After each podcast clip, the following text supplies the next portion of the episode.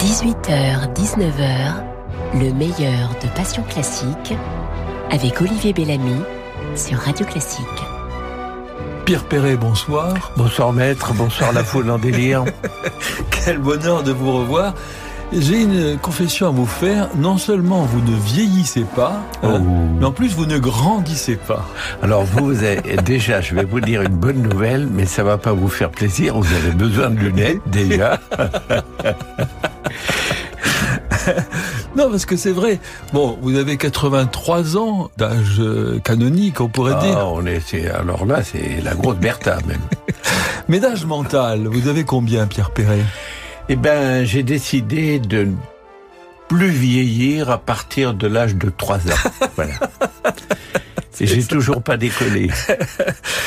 Et dans votre dernier album, Humour, Liberté, rarement ces mots ont eu autant de sens. J'ai l'impression qu'on avait perdu le sens de ces deux mots accolés, parce que c'est quand même très osé. C'est évidemment poétique, plein de tendresse, plein de légèreté, de malice, mais c'est quand même, ça reste toujours très osé. Ah, Il y a quand même aussi euh, des, des tas de points où on met le doigt où ça fait mal. quand Voilà, même. Eh voilà. Oui, ah oui, il faut bien le dire. Ouais.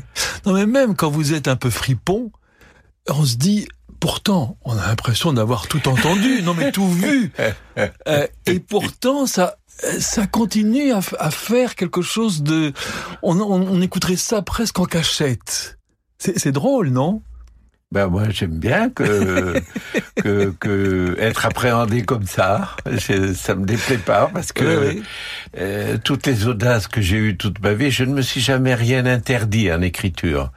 Mais la seule chose que je me suis interdit, c'est le racolage. Ça, c'est loin de moi, loin de ma pensée, mais je ne m'interdis aucun mot.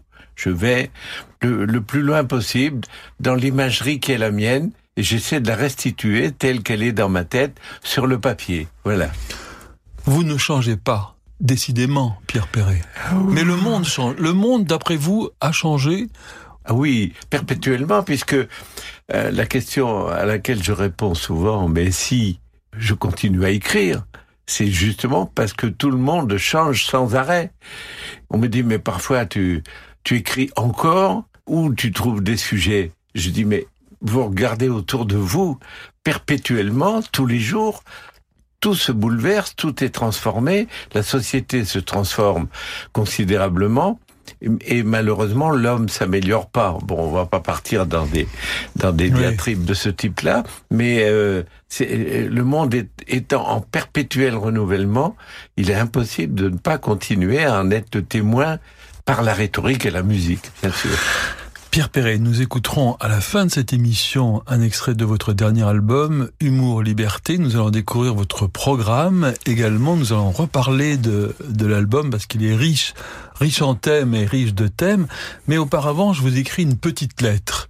Me permettez-vous de vous la lire? Mais avec plaisir, j'aime toujours les lettres. c'est vrai. Alors, euh, je l'ai écrit. Alors, il y a une chanson de vous que j'aime beaucoup, c'est Bercy Madeleine, où avec toutes les stations de métro. Alors, j'ai essayé de faire mon j'ai essayé de faire mon malin en essayant de vous écrire une lettre, mais j'ai pris moi les portes de Paris. Alors, euh, je vous demande surtout beaucoup d'indulgence. C'est jouable aussi, Voilà. oui. Bon.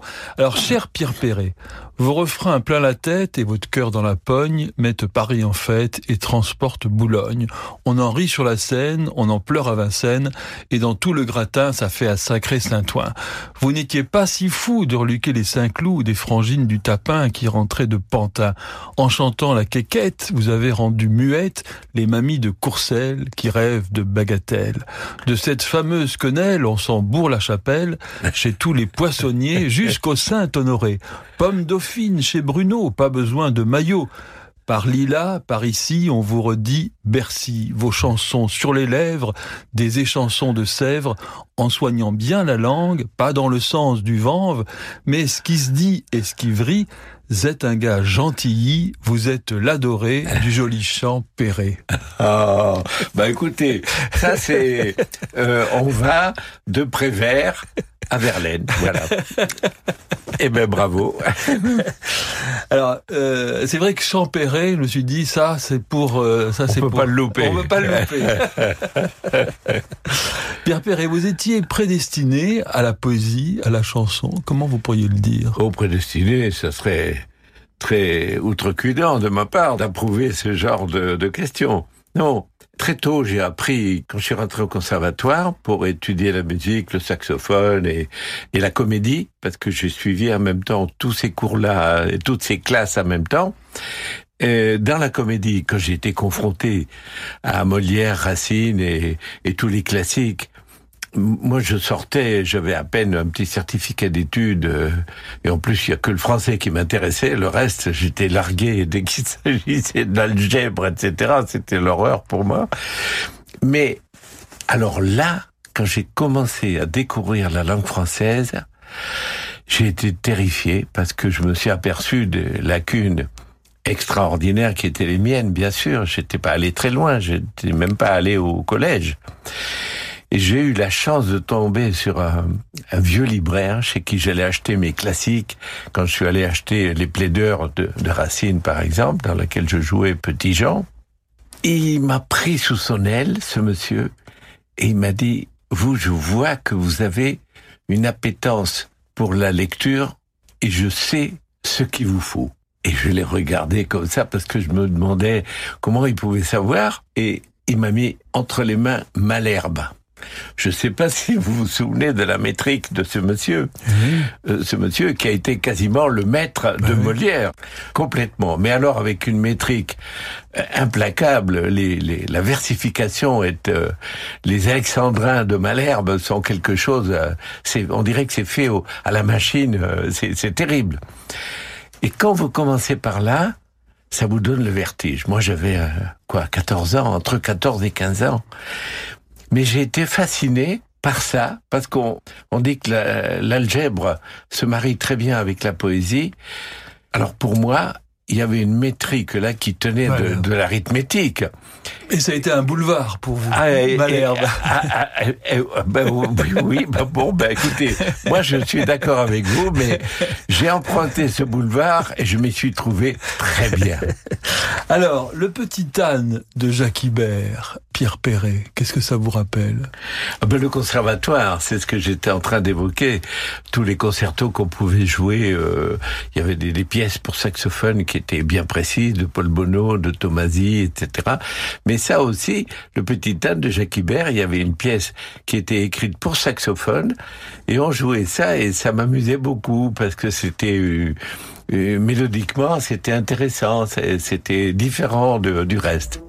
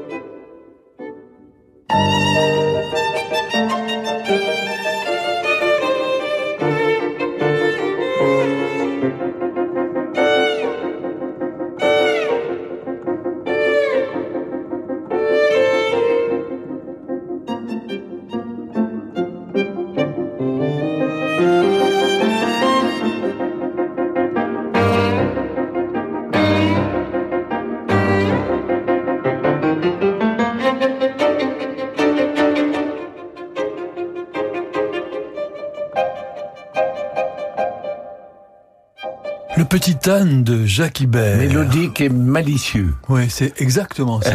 vous êtes, euh, vous êtes dans dans votre euh, univers là. Voilà, complètement. Ah, vous êtes sorti du conservatoire de Toulouse avec un premier prix Oui. de, de saxophone. Premier prix de saxophone, un accessible de comédie et une première médaille de diction. Voilà, ben, tout ça m'amusait. Et du solfège aussi, je dois avoir. Euh, Mais alors pourquoi n'êtes-vous pas allé dans, dans la classe de Marcel Mull au Conservatoire de Paris, qui vous attendait et qui vous attend peut-être encore, Pierre Exactement, ben, parce que j'ai mal tourné. J'ai fait une connerie justement à cause de mon ami libraire qui m'avait envoyé euh, chez Léoto, euh, qui m'a mis entre les mains le, le, le bouquin des entretiens de Léoto avec Mallet. J'ai été subjugué en lisant ça. Et en arrivant à Paris, je lui ai dit, j'irai chez Léoto à Fontenay-aux-Roses. Mais il m'a regardé, il m'a dit, mais vous êtes fou. je dis, non, non, j'irai. Mais il va vous virer. Mais oui, mais ça fait rien, au moins j'aurais essayé. Et j'y suis allé et Léoto m'a ouvert la porte. Et j'ai, bon, je vous la fais courte parce que c'était magnifique. Ah j'ai passé toute la journée. Faites-la pas courte, faites-la pas courte surtout. Tout l'après-midi. Il y avait des animaux chez lui? Que des chats. Mais alors, euh, il y en a un qui m'a pris en amitié, si j'ose dire. J'avais une veste de velours et il était venu sur moi et il griffait sous ma manche comme ça. Il me, il me griffait parce que le velours, ça l'attirait vraiment. Et je grimaçais un peu et, et me disait, voyez, il est câlin, il vous a adopté. Est-ce qu'il était gentil avec vous? Non, il était gentil avec personne, mais le fait déjà de, de m'ouvrir sa porte et de, de, de passer l'après-midi avec moi et, et d'écouter, de poser des questions, parce qu'il était très curieux de, de, de, de, ce que je faisais, m'a dit, mais vous, vous avez un physique de valet de comédie. C'est ça que vous jouez alors au conservatoire, parce que je lui ai dit que j'étais au conservatoire il m'a dit mais oui, euh, il vous faut continuer là-dedans parce que vous êtes fait pour ça. Il m'a dit vous avez un physique à ça et si ça vous plaît c'est bien d'avoir cette passion. Et après bon comme son père avait été souffleur à la Comédie Française, il m'a beaucoup parlé de théâtre et puis évidemment il était tout le temps aux premières euh, du français. Euh, il adorait aller voir euh, Célimène, Tartuffe, tout le répertoire de principalement de Molière bien sûr, mais il allait voir Marivaux, Musset et tout ça. Et c'était, ça a été, il a été critique. Il s'appelait Maurice Boissard. C'était un nom qu'il avait emprunté pour euh, faire ses critiques de théâtre. Et alors, il éreintait quasiment tout le monde. Alors, Pierre, Pierre Perret, je prends comme ça des, des thèmes dans, dans votre dernier album, des thèmes qu'on va décliner sur un peu sur, sur toute votre vie et sur ce, l'artiste que vous êtes.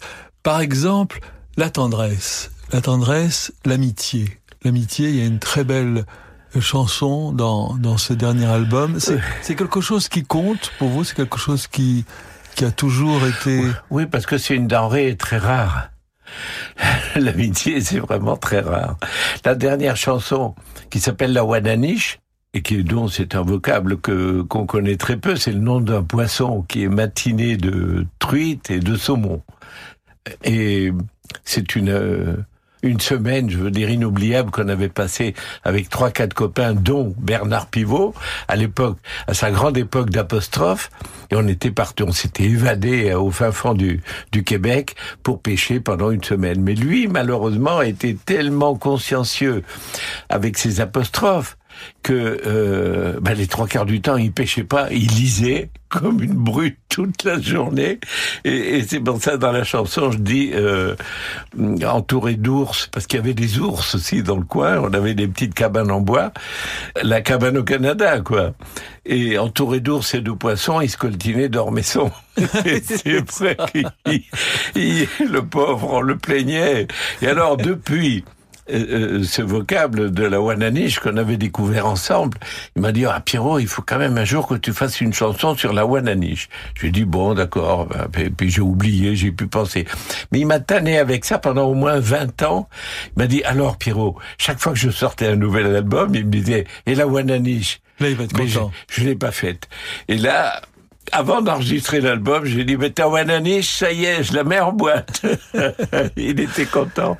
Alors, vous avez réussi ce tour de force, mais là, on sent que chaque mot est pesé à faire une chanson sur la pédophilie. Ouf, et là, non mais chapeau. C'est pas comestible, là, ça. Ah non mais chapeau parce que je pensais pas que ce soit possible. Moi non plus. Pour vous dire tout, moi non plus. Et vous avez réussi. Ben, si vous le pensez comme ça, non ça mais c'est vrai. Oui. Ça me touche beaucoup. Comment ça vous est venu cette idée? Parce que c'est quand même aussi extrêmement gonflé de, de faire une chanson sur un sujet aussi grave.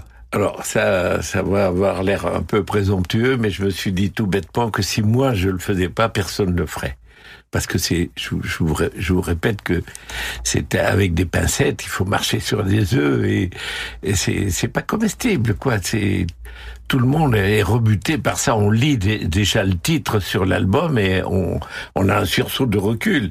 On dit qu'est-ce que ça va être? Ça va être une horreur. Et c'est un sourire qui mord quand vous dites grâce à Dieu merci, les faits sont prescrits. Oui, mais ça je l'ai piqué à monseigneur Barbarin parce que c'est une phrase de lui. Ah là là. C'est une phrase de lui à qui on a reproché la réalité dépasse la fiction. toute la réalité qui se passait de par le monde et principalement en France quand on a évoqué ça devant lui. Et il a dit oh là là mais euh, tout ça est loin et, et heureusement les faits sont prescrits. Il a dit. Et bon ben il faut le faire quand même. il faut oser. Vous avez toujours Pierre Perret ce côté libertaire. Mais ça, j'ai toujours eu ça en moi très tôt. Euh, même très jeune, j'étais pour aller voir les autos, par exemple. Il faut, faut vraiment déjà, c'était pas n'importe quel gamin de 15 ans. Euh, était pas prêt à dire je vais aller rencontrer les autos. Il fallait déjà un peu être frappadingue. Mais moi j'y suis allé parce que pour moi les autos étaient aussi un libertaire. C'était un, un, penseur libre et jamais personne lui a interdit. Il s'est jamais rien interdit dans ses déclarations. Il a toujours eu des jugements complètement en assumant que c'était les siens. Et moi, j'ai toujours été admiratif de ce genre de comportement. C'est pour ça que je vous ai pas fini l'histoire tout à l'heure, mais c'est à cause précisément de Léoto, quand il m'a raccompagné à son portail le soir, et il m'a tendu la main, il m'a dit revenez quand vous voulez. Ah oui. Donc, peu de temps après, je rentrais à la caserne, à la caserne duplex. Et j'avais rendez-vous avec mon professeur de saxophone de Toulouse, qui était venu à Paris pour me présenter à Marcel Mull, que vous évoquez à l'instant, pour rentrer en classe de saxophone au Conservatoire de Paris, avec le concerto de Paul Bonneau. Et je joue ce concerto devant Marcel Mull, qui me dit si vous jouez comme ça, vous rentrez dans ma classe le mois prochain. Très bien. Euh, le concours a lieu quand? Ah ben, Il me dit dans, dans 15 jours, euh, etc. Et moi, j'ai dû zapper euh, la date parce que j'ai pris quand même... Et vous n'avez pas des, fait un peu de prison, non? Des risques terribles, ouais. puisque le jour du concours d'entrée, la veille, j'étais parti chez Léoto, et je suis rentré, je me suis fait gauler, pour le jour de mon concours d'entrée et ils m'ont foutu un tôle. Moi, mon vois destin a, a Pierre, basculé oui, complètement. Moi, j'y vois, Pierre Perret, un signe du destin. Oui, complètement. C'est évident. C'est un, acte, un acte manqué que votre voilà. muse vous a soufflé. C'est évident. Exact. Parce que des saxophonistes, il y en a plein, le, le monde, mais un Pierre Perret, il y en a qu'un. C'est pas vrai? Ah, ça, je vous laisse seul juge de, de cette appréciation. Pierre Perret, c'est le moment des petites madeleines musicales. Voici la première.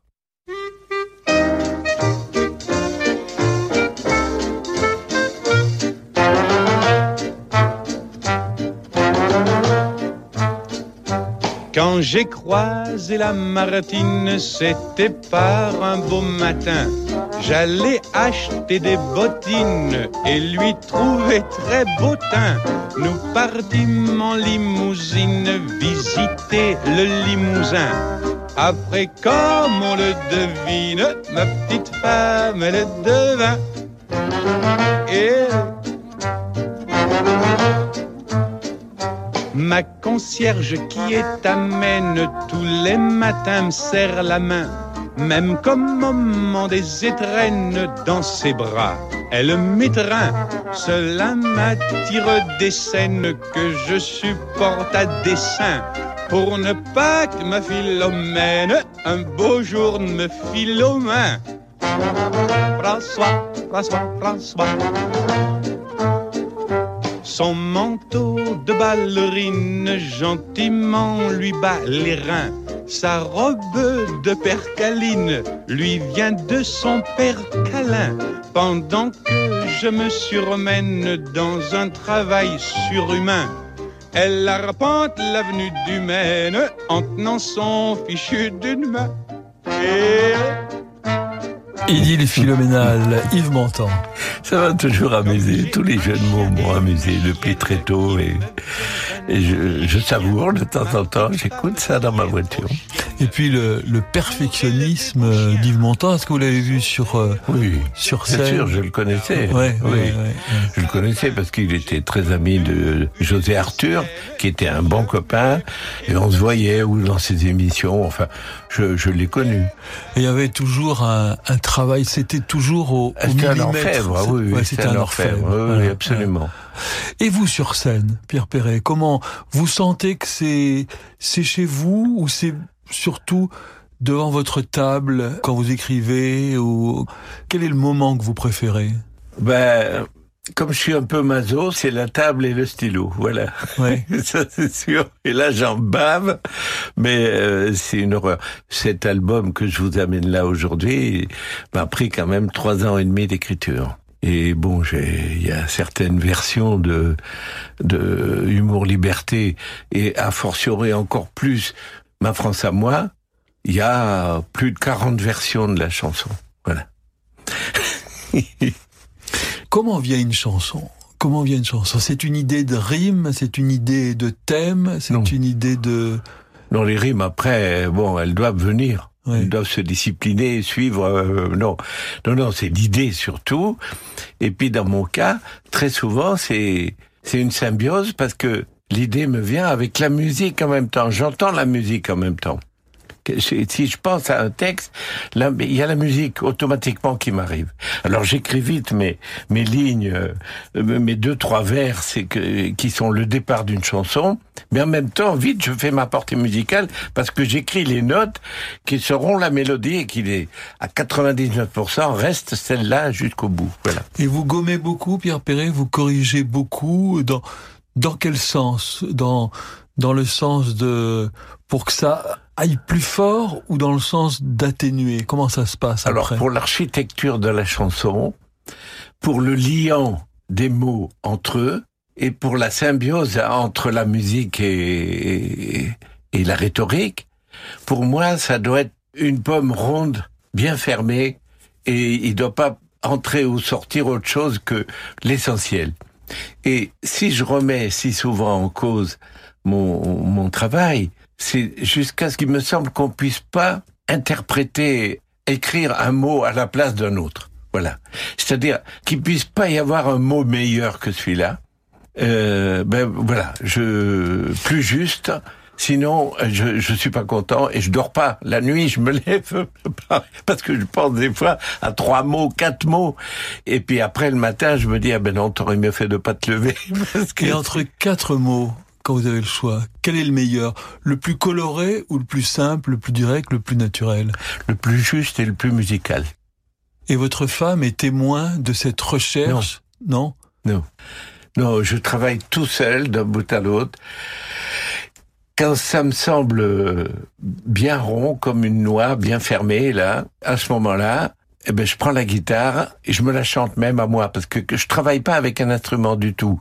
Je travaille euh, avec avec ma tête. J'écris ce que j'entends dans ma tête. Quand ça commence à être bien rond et que c'est jouable, sur, dans tous les sens du terme, je, je me la chante. Et parfois, je me fais marrer parce que j'ai- j'ai tellement de recul dessus que c'est comme une nouvelle euh, versification qui m'arrive parce que j'ai tellement changé les mots dans tous les sens que parfois c'est des versions nouvelles qui m'amusent et qui me font rire au moins pour les chansons humoristiques. Voilà. Et alors quand ça me paraît écoutable, ben la première qui l'écoute, c'est ma femme, ça c'est sûr, bien sûr. Pierre Perret, voici votre deuxième petite Madeleine musicale.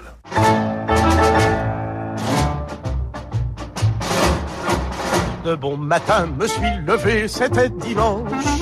À la carriole, j'ai attelé la jument blanche. Pour m'en aller au marché dans le chef-lieu du comté. Paraît qu'il y avait des généraux à vendre. Mais le soleil écrasait tant la route blanche, la jument s'arrêtait si souvent sous les branches, que lorsque je fus rendu, on ne m'avait pas attendu et tout léger, Néro était vendu. Pourtant là-bas, tout au bout du champ le foire, par un coup de chance, il en restait encore un. Il n'était pas couvert de gloire, mais avec un peu de ripollin, il pourrait faire encore très bien. Je l'ai échangé contre un cajot de pommes pas mûres, quatre choux-fleurs et une tartine de confiture. Tout ça pour un général, c'était vraiment pas trop mal. Et puis je l'ai, hop, chargé dans la voiture. À la maison, on m'a fait des reproches amers. Encore une fois, pareil que je m'étais laissé faire. Un général dans cet état, ça valait beaucoup moins que ça. Mais puisque c'était fait, tant pis pour moi.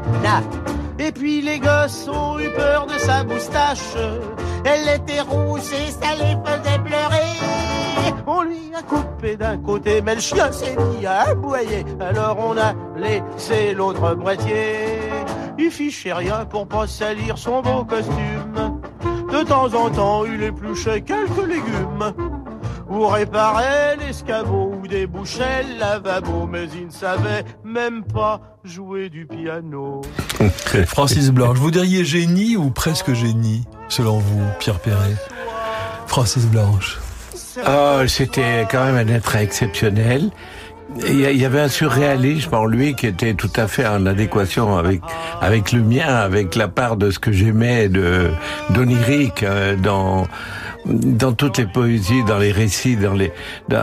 J'ai toujours euh, aimé ce type de d'esprit et de fronde parce que c'est c'est quand même très frondeur. Ça. Et je trouve que malheureusement, à part des gens comme Boris Vian ou Ferré, il n'y a pas eu beaucoup de gens qui ont été véritablement frondeurs. Voilà. Et c'est quelque chose qui a un peu disparu aujourd'hui. Inexistant aujourd'hui. Comment ça se fait ça? Oh bah écoutez. Euh, J'en sais rien. Si c'était si facile à faire, euh, il y en a beaucoup plus qui le feraient. Aujourd'hui, vous avez quoi, beaucoup ça, plus de. Ça, ça, demande un peu de courage et de talent. Du courage et du talent, oui. Euh, le courage seul ne suffit pas. Ben c'est ça s'appelle le talent. Je suis désolé, ouais. c'est comme ça que ça s'appelle. Et un certain regard aussi sur le monde. Oui, c'est du talent. C'est ouais. le talent de d'être euh, l'observateur, le témoin de son temps. Moi, j'ai l'impression d'avoir traversé euh, ces 60 années, puisqu'il y a 60 ans que j'écris, en étant témoin de mon temps. Parce que j'ai fait beaucoup de chansons. Je parle pas que, que de chansons comme Lily, par exemple, mais Lily a 40 ans aujourd'hui, elle est dans tous les livres d'école, c'est extraordinaire, mais j'ai écrit des chansons sur l'avortement, par exemple, qui s'appelle Elle attend son petit, sur la femme grillagée dans les plus récentes. Euh... Bon, enfin, j'ai toujours été témoin du temps que, que j'ai vécu. Mais vous êtes moitié Lily, moitié Zizi, en fait. Vous avez un côté fantaisie en vous. Oui, mais... Et un côté aussi citoyen tendre. Enfin... Oui, mais le Zizi, c'était un combat parallèle à Lily pour moi. Ça a l'air imbécile de dire ça. Mais pour moi, c'est quelque chose dont il ne fallait pas parler, qui était prohibé dans le français on, on parle pas du sexe. Jamais on avait parlé du sexe. En parler en plus dans une chanson humoristique qui durait quatre minutes, c'était une gageure. Pas à du la radio tout. Non. Pas du tout. Ah bon À part à RTL à l'époque, ça Ah passait oui. partout, ça Ah c'est amusait tellement tout le monde que ah non, c'est parti, ça a été Ah non, Ah, c'est les, colonies de vacances. Les colonies de Ah, c'est les vacances, colonies de vacances Hmm. Pourquoi, au fait, ça a été interdit? Euh, C'est- très étrange. Alors écoutez, euh, Est-ce que c'est pas Yvonne de Gaulle qui a, qui a trouvé la, la chanson un peu qui- qui a inconvenante appelé euh, Roland Dordain, qui était patron de Radio France à l'époque, qui s'appelait pas Radio France, qui lui a dit, monsieur, nous considérons, nous, c'est-à-dire elle a pris de pluriel, euh, Le nom royal. et ben voilà, le nous considérons que cette chanson est la honte de la France. Et nous vous prions de ne plus la, programmer dans votre euh, station. Voilà. Donc vous avez même eu ça, même eu votre chanson interdite. Ah ben, c'est quand même un Ah, grand c'est honneur. Un titre de gloire. Ça a été un grand honneur parce que dès que ça s'est su, le lendemain, il y a un canard qui a repris ça, je sais Oui. plus, Télé 7 jours, ou je sais pas Oui. qui, qui à l'époque, et ça a fait flamber encore les ventes, qui avaient même pas besoin de ça parce que c'était colossal. un- si les censeurs savaient le service qu'ils rendent à l'art en l'interdisant. ben, bien sûr. Et moi, ça m'amusait beaucoup tout ça, bien sûr. Bien sûr. Pierre Perret, c'est le moment d'une page de publicité et nous nous retrouvons très vite pour la suite de votre programme. Peugeot présente plein phare sur la prime à la conversion. Aujourd'hui, ma chronique commence, une fois n'est pas coutume, par un coup de théâtre. Au 1er août prochain, les conditions d'attribution de la prime à la conversion changent. C'est donc le moment ou jamais d'aller à la rencontre des stars de votre saga estivale. De la très sensuelle Peugeot 208 au charismatique SUV Peugeot 2008 pour leur toute dernière représentation à ces tarifs exceptionnels. Qui plus est, sans apport avec 4 ans de garantie. Alors vite, dépêchez-vous, ça va se terminer le 31 juillet. Vous trouverez tous les détails sur offre.peugeot.fr. J'ai 70 ans et l'avenir devant moi. J'ai 30 ans et j'espère pouvoir bientôt en dire autant. J'ai fait un leg à Gustave Roussy, premier centre européen de lutte contre le cancer. Je ne peux pas changer le passé, mais je peux changer l'avenir. Faire un leg à Gustave Roussy, c'est soutenir la recherche contre le cancer pour le plus grand bénéfice des générations à venir. Et des générations d'aujourd'hui L'avenir a besoin de vous. Légué à Gustave Roussy. Demandez notre brochure Leg Donation Assurance Vie au 01 42 11 62 10.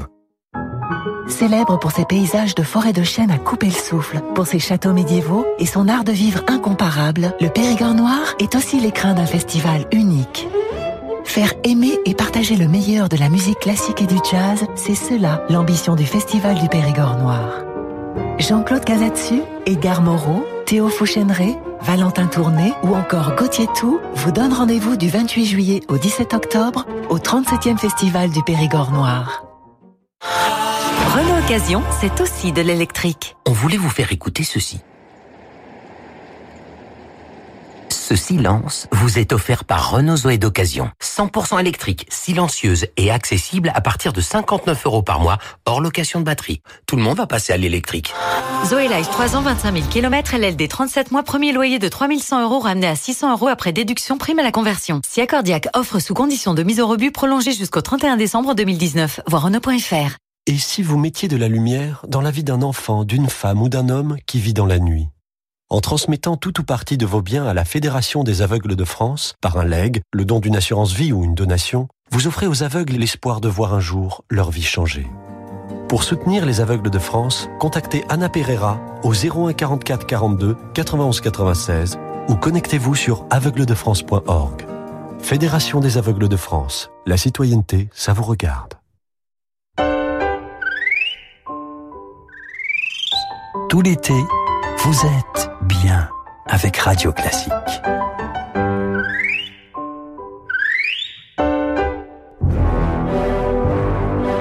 18h, 19h, le meilleur de Passion Classique avec Olivier Bellamy sur Radio Classique. Pierre Perret, alors vous n'êtes pas du genre à vous monter du col, mais quand même, on est dans une émission un peu sérieuse, donc on peut parler de choses un peu sérieuses. Pour vous, être un artiste, est-ce qu'il y a une mission à ce que vous faites? Il n'y a pas que un plaisir coupable, euh, parce que vous avez toujours votre air du gamin qui, qui vient d'être pris les, les doigts dans le pot de confiture. Vous pensez bien que faire une chanson, c'est quand même pour aussi changer le monde ou changer quelque chose dans la tête des gens. C'est une prise de risque à chaque fois, je suis d'accord avec vous là-dessus. Mais euh, ça m'a jamais effleuré le, le, danger, d'affronter le danger. Parce que c'est pas sans danger de, de, braver la morale, les gens, quelle que soit leur, euh, leur pensée. Ils se sentent agressés, ils se sentent... Vous n'avez pas droit de me dire ça. Moi, je pense que je veux, je crois le Dieu que je veux, je crois... Bon. Et donc, à partir du moment où vous commencez à aligner des mots en étant forcément pris pour un donneur de leçons, ce que je ne suis pas, mais moi, je dis mes convictions, et chacun peut dire les siennes. C'est au moins euh, une qualité de la France que d'être euh, une France démocrate et chacun peut s'exprimer. Et la liberté d'expression, ben, si elle avait été respectée, euh, on n'en serait pas là et j'aurais pas écrit Humour, Liberté et j'aurais pas évoqué les, les, la barbarie et l'horreur euh, qui sont arrivées euh, pour Charlie et pour les autres. Bon. Et euh, votre France, Pierre Perret, ben, il y, a une chanson sur votre France. Oui. En quelques mots, vous la décririez comment Votre Ah ben, je- France à Je vous peux pas faire mieux que ce que j'ai dit Ouais. dans cette chanson parce que euh, celle-là m'a pris vraiment plus de trois ans d'écriture. Et je peux vous dire une chose, c'est qu'il y en a la moitié qui est partie. euh, J'avais enregistré la chanson qui, à l'arrivée, faisait cinq minutes et demie. Donc, pour que ça soit audible écoutable par euh, tout le monde dans, dans un laps de temps raisonnable, dirons-nous, elle doit faire aujourd'hui autour de trois minutes, trois minutes et demie à tout casser. Eh ben, euh, En tout cas, il y a une ça m'a fendu dont- le cœur d'avoir Ouais. à mettre Ah tout oui. ça à la corbeille. Voilà un peu. Il y a une chose dont je me souviens, euh, autant l'accordéon que Verdi. Oui. Ouais. C'est vrai. Vous ne voulez pas choisir entre l'accordéon populaire et puis l'art un peu raffiné. Vous voulez les deux. Oui, parce que c'est le reflet de la société. euh, on doit pouvoir tout aimer. Et moi, j'aime beaucoup l'accordéon. Si vous écoutez Lionel Suarez, par exemple, vous allez vous mettre à aimer l'accordéon parce que c'est c'est magnifique. Quand j'étais enfant et que j'ai vu arriver euh, dans le pays tous les gens qui fuyaient Mussolini, qui fuyaient Franco, qui fuyaient Salazar, qui fuyaient tous les dictateurs qui nous entouraient, et nous, on avait Hitler, on en sortait à peine. Ben, il y a des accordéonistes, par exemple, qui arrivaient de d'Italie. Et ils se mettaient sur la table dans le café de, de mes parents et ils jouaient de l'accordéon. Et ça devenait magique. Et tout le monde était autour, comme ça, avec des yeux qui pétillaient. C'était une merveille. Et moi, j'ai- j'ai- j'aimais déjà ça. Voilà. J'ai toujours aimé l'accordéon. C'est beau l'accordéon. Alors, il y a une nouvelle séquence dans cette émission, Pierre Perret. euh, il faut que je fasse un, un portrait chinois de l'invité avec une musique. Il faut que j'imagine une musique pour euh, euh, vous définir. C'est juste pour, euh, comme ça, pour lancer un peu la, la, la discussion. Voici ce que j'ai trouvé pour vous et dites-moi si le portrait est un peu ressemblant.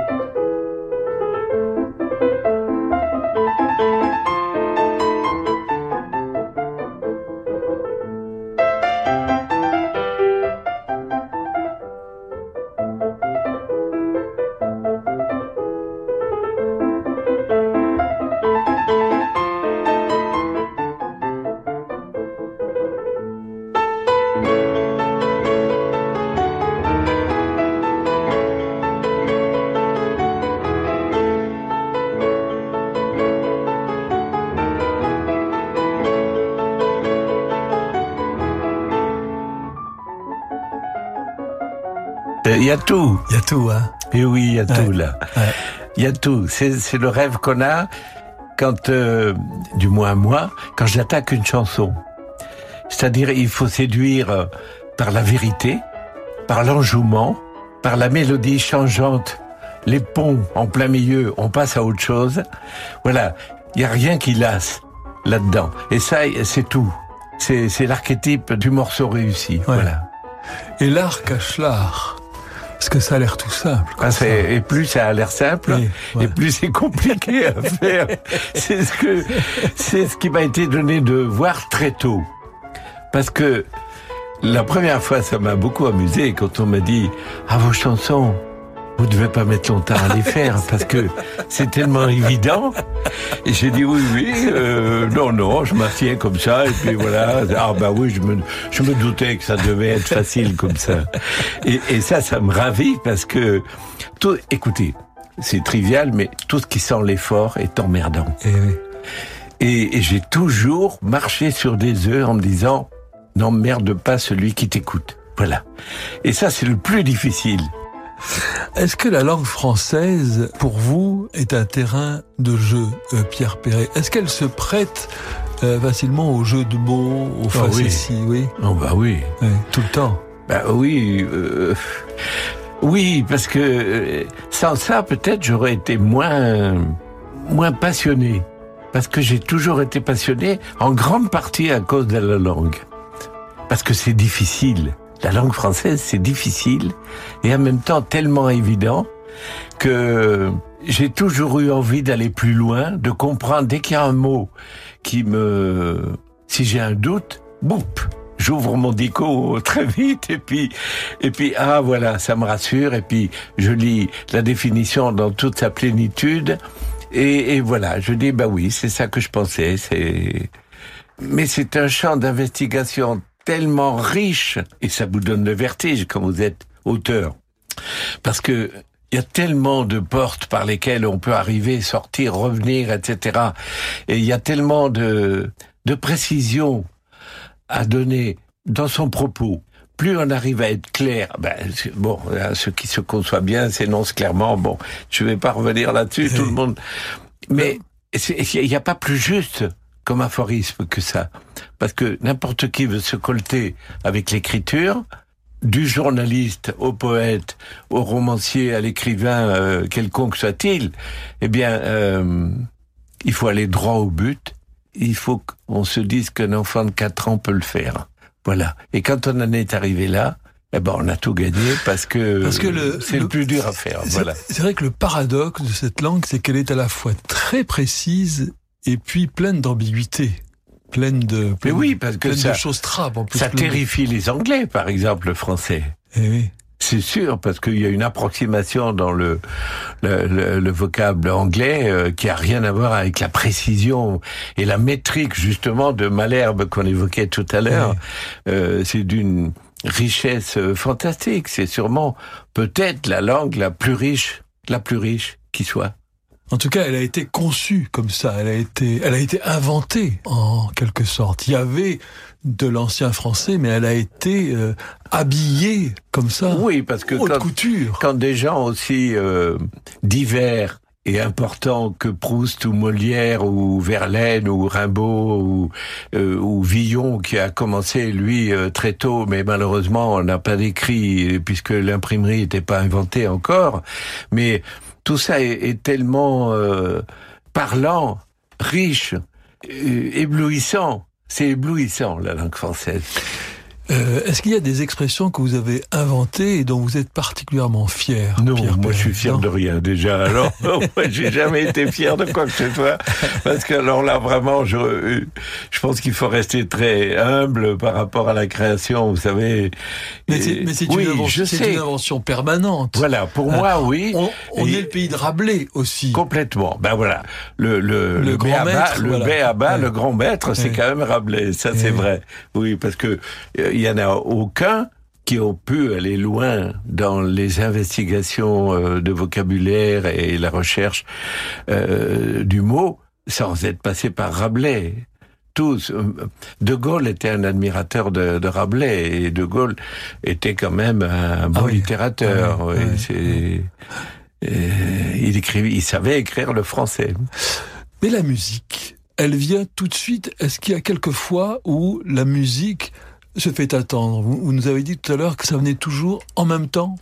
Alors, je j'ai pas beaucoup à me plaindre, mais à 90%, il reste quand même 10% parfois où où ça colle pas, où ça va pas, où ça me plaît pas, où il faut remettre alors euh, sur le tapis tout ça. euh, mais à 90%, vraiment, je trouve les, les musiques pratiquement dessus en même temps, en entendant ma ma rhétorique, en entendant mon propos, ce que j'ai à dire. Eh ben, je, la musique vient en même temps. C'est pour ça que souvent, il a l'air d'y avoir une symbiose. Euh, c'est très emboîté ma musique avec avec ma rhétorique. Voilà. Et vos maîtres en la, la matière, ce serait qui? Ce serait Brassens que vous avez connu, qui vous a encouragé?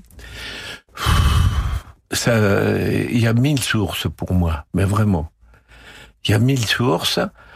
Brassens a été très influent euh, au départ, certainement, parce que il, il a forgé une, une manière de chanson qui n'était pas courante à l'époque, mais des chansons il y avait quand même des gens qui en faisaient avant lui, euh, à commencer par Trenet, qui Ah, était euh, la richesse à l'état pur. Il y a beaucoup de gâchis chez Trenet, parce qu'il a écrit énormément de chansons.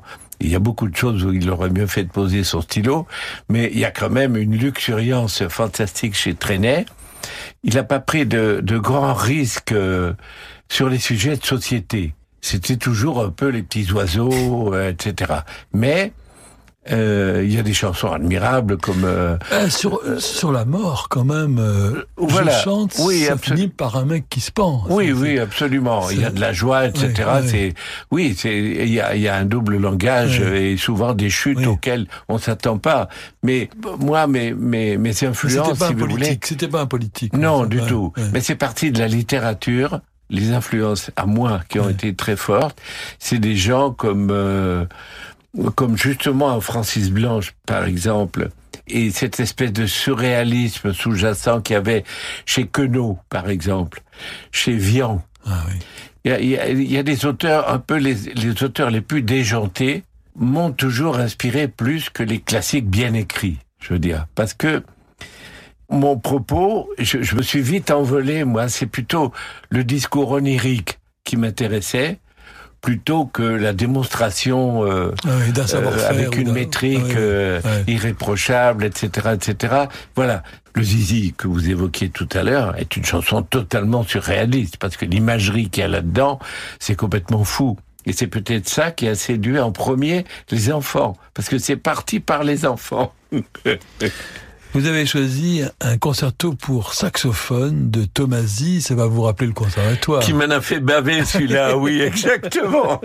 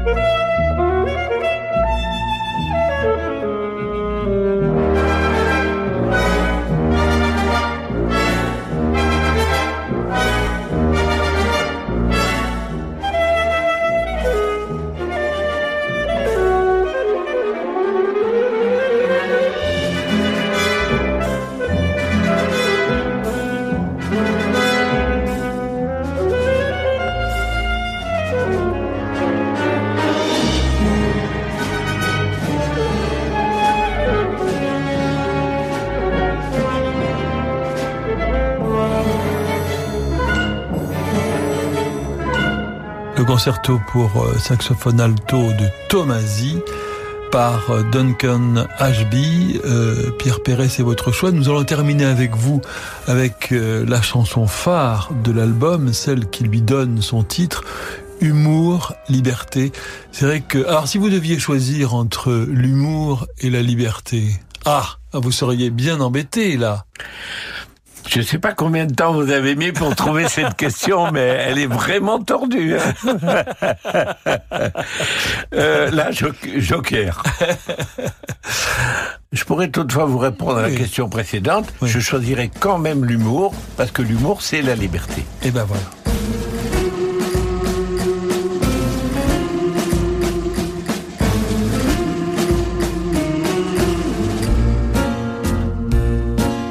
Aujourd'hui ma plume est alerte, elle survole un nid de scorpions, pour lesquels rien n'est pire certes que la liberté d'expression.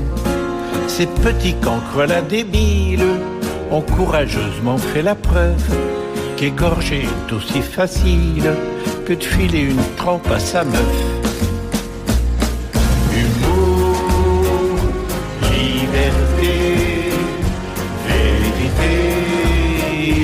S'en servir.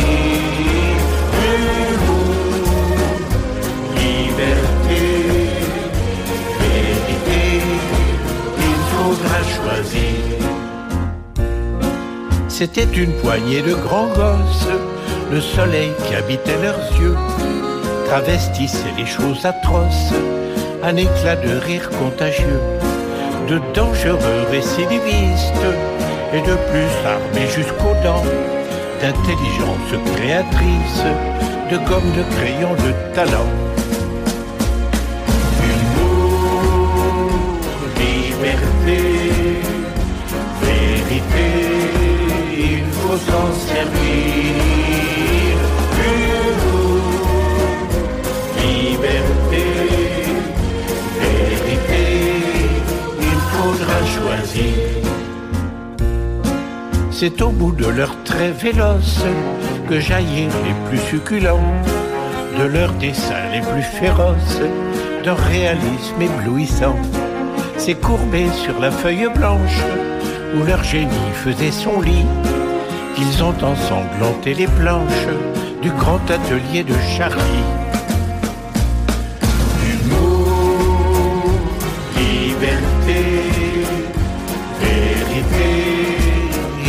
S'en servir. Liberté, vérité, il faudra choisir. Adieu mes amis les artistes, bienfaiteurs de l'humanité, qui venaient de quitter la piste pour avoir dit la vérité. Oui, nous combattrons ces cloportes qui vendent leurs mortifères jusque sur le seuil de nos portes à ceux qui ont pas les pieds sur terre. Humour, liberté, vérité, il faudra choisir.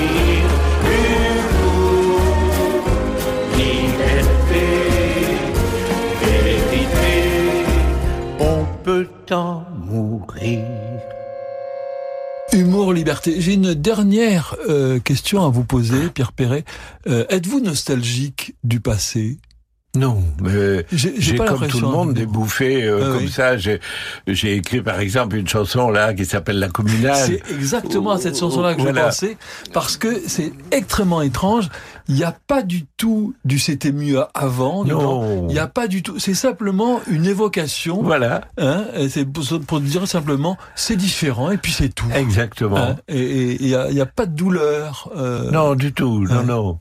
Et puis je regarde jamais derrière. euh, C'est pour ça que c'est assez rare ce type de chanson chez moi, mais ça m'amusait à faire parce que les cours de récré avec la castagne, c'était quand même folklore à l'époque. on jouait au rugby et on se mettait des oreilles en chou-fleur, c'était assez rigolo. Et parfois, que pour le plaisir d'un bon mot, vous êtes prêt à faire une chanson, Pierre Perret? Non, Non? Non, non. Non, C'est l'idée quand même qui C'est l'idée qui prime, oui, tout, parce ouais. que euh, si on n'a pas quelque chose à raconter, euh, ou, ou alors on, on écrit une chanson complètement onirique euh, et on va où on veut, euh, comme euh, dans le précédent album d'il y a quatre ans, il y a une chanson qui s'appelle euh, L'arbre si beau. Eh bien, c'était alors complètement, je crois, poétique, onirique, euh, et, voilà. Et là où on va où on veut, parce que ça peut être euh, par étage comme ça des, des flashs, des images de choses qui sont arrivées ou pas, ou qu'on a ou pas, etc., etc. Enfin, c'est ça l'onirisme. Eh bien, merci beaucoup, Pierre Perret. Merci de m'avoir accueilli fidèlement, comme Oui, euh, c'est vrai. même si c'est que tous les cinq ans, ben, ça me fait plaisir. C'est vrai. Et merci à tous les auditeurs pour votre fidélité. Un mot important aussi, fidélité, Ah, euh, Pierre pour Perret. moi, oui. Ah oui. oui. Merci à notre réalisateur Yann Lovray. Vous pouvez réécouter cette émission sur notre site internet radioclassique.fr. Je vous donne rendez-vous demain à 18h en compagnie de Jean-Claude Carrière qui a écrit sur le néant. Bonne soirée à toutes et à tous sur Radio Classique.